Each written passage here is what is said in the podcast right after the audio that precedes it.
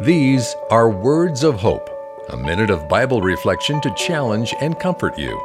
Matthew 2 2. We saw his star when it rose and have come to worship him. Is it any wonder that God announced the birth of his son with a star?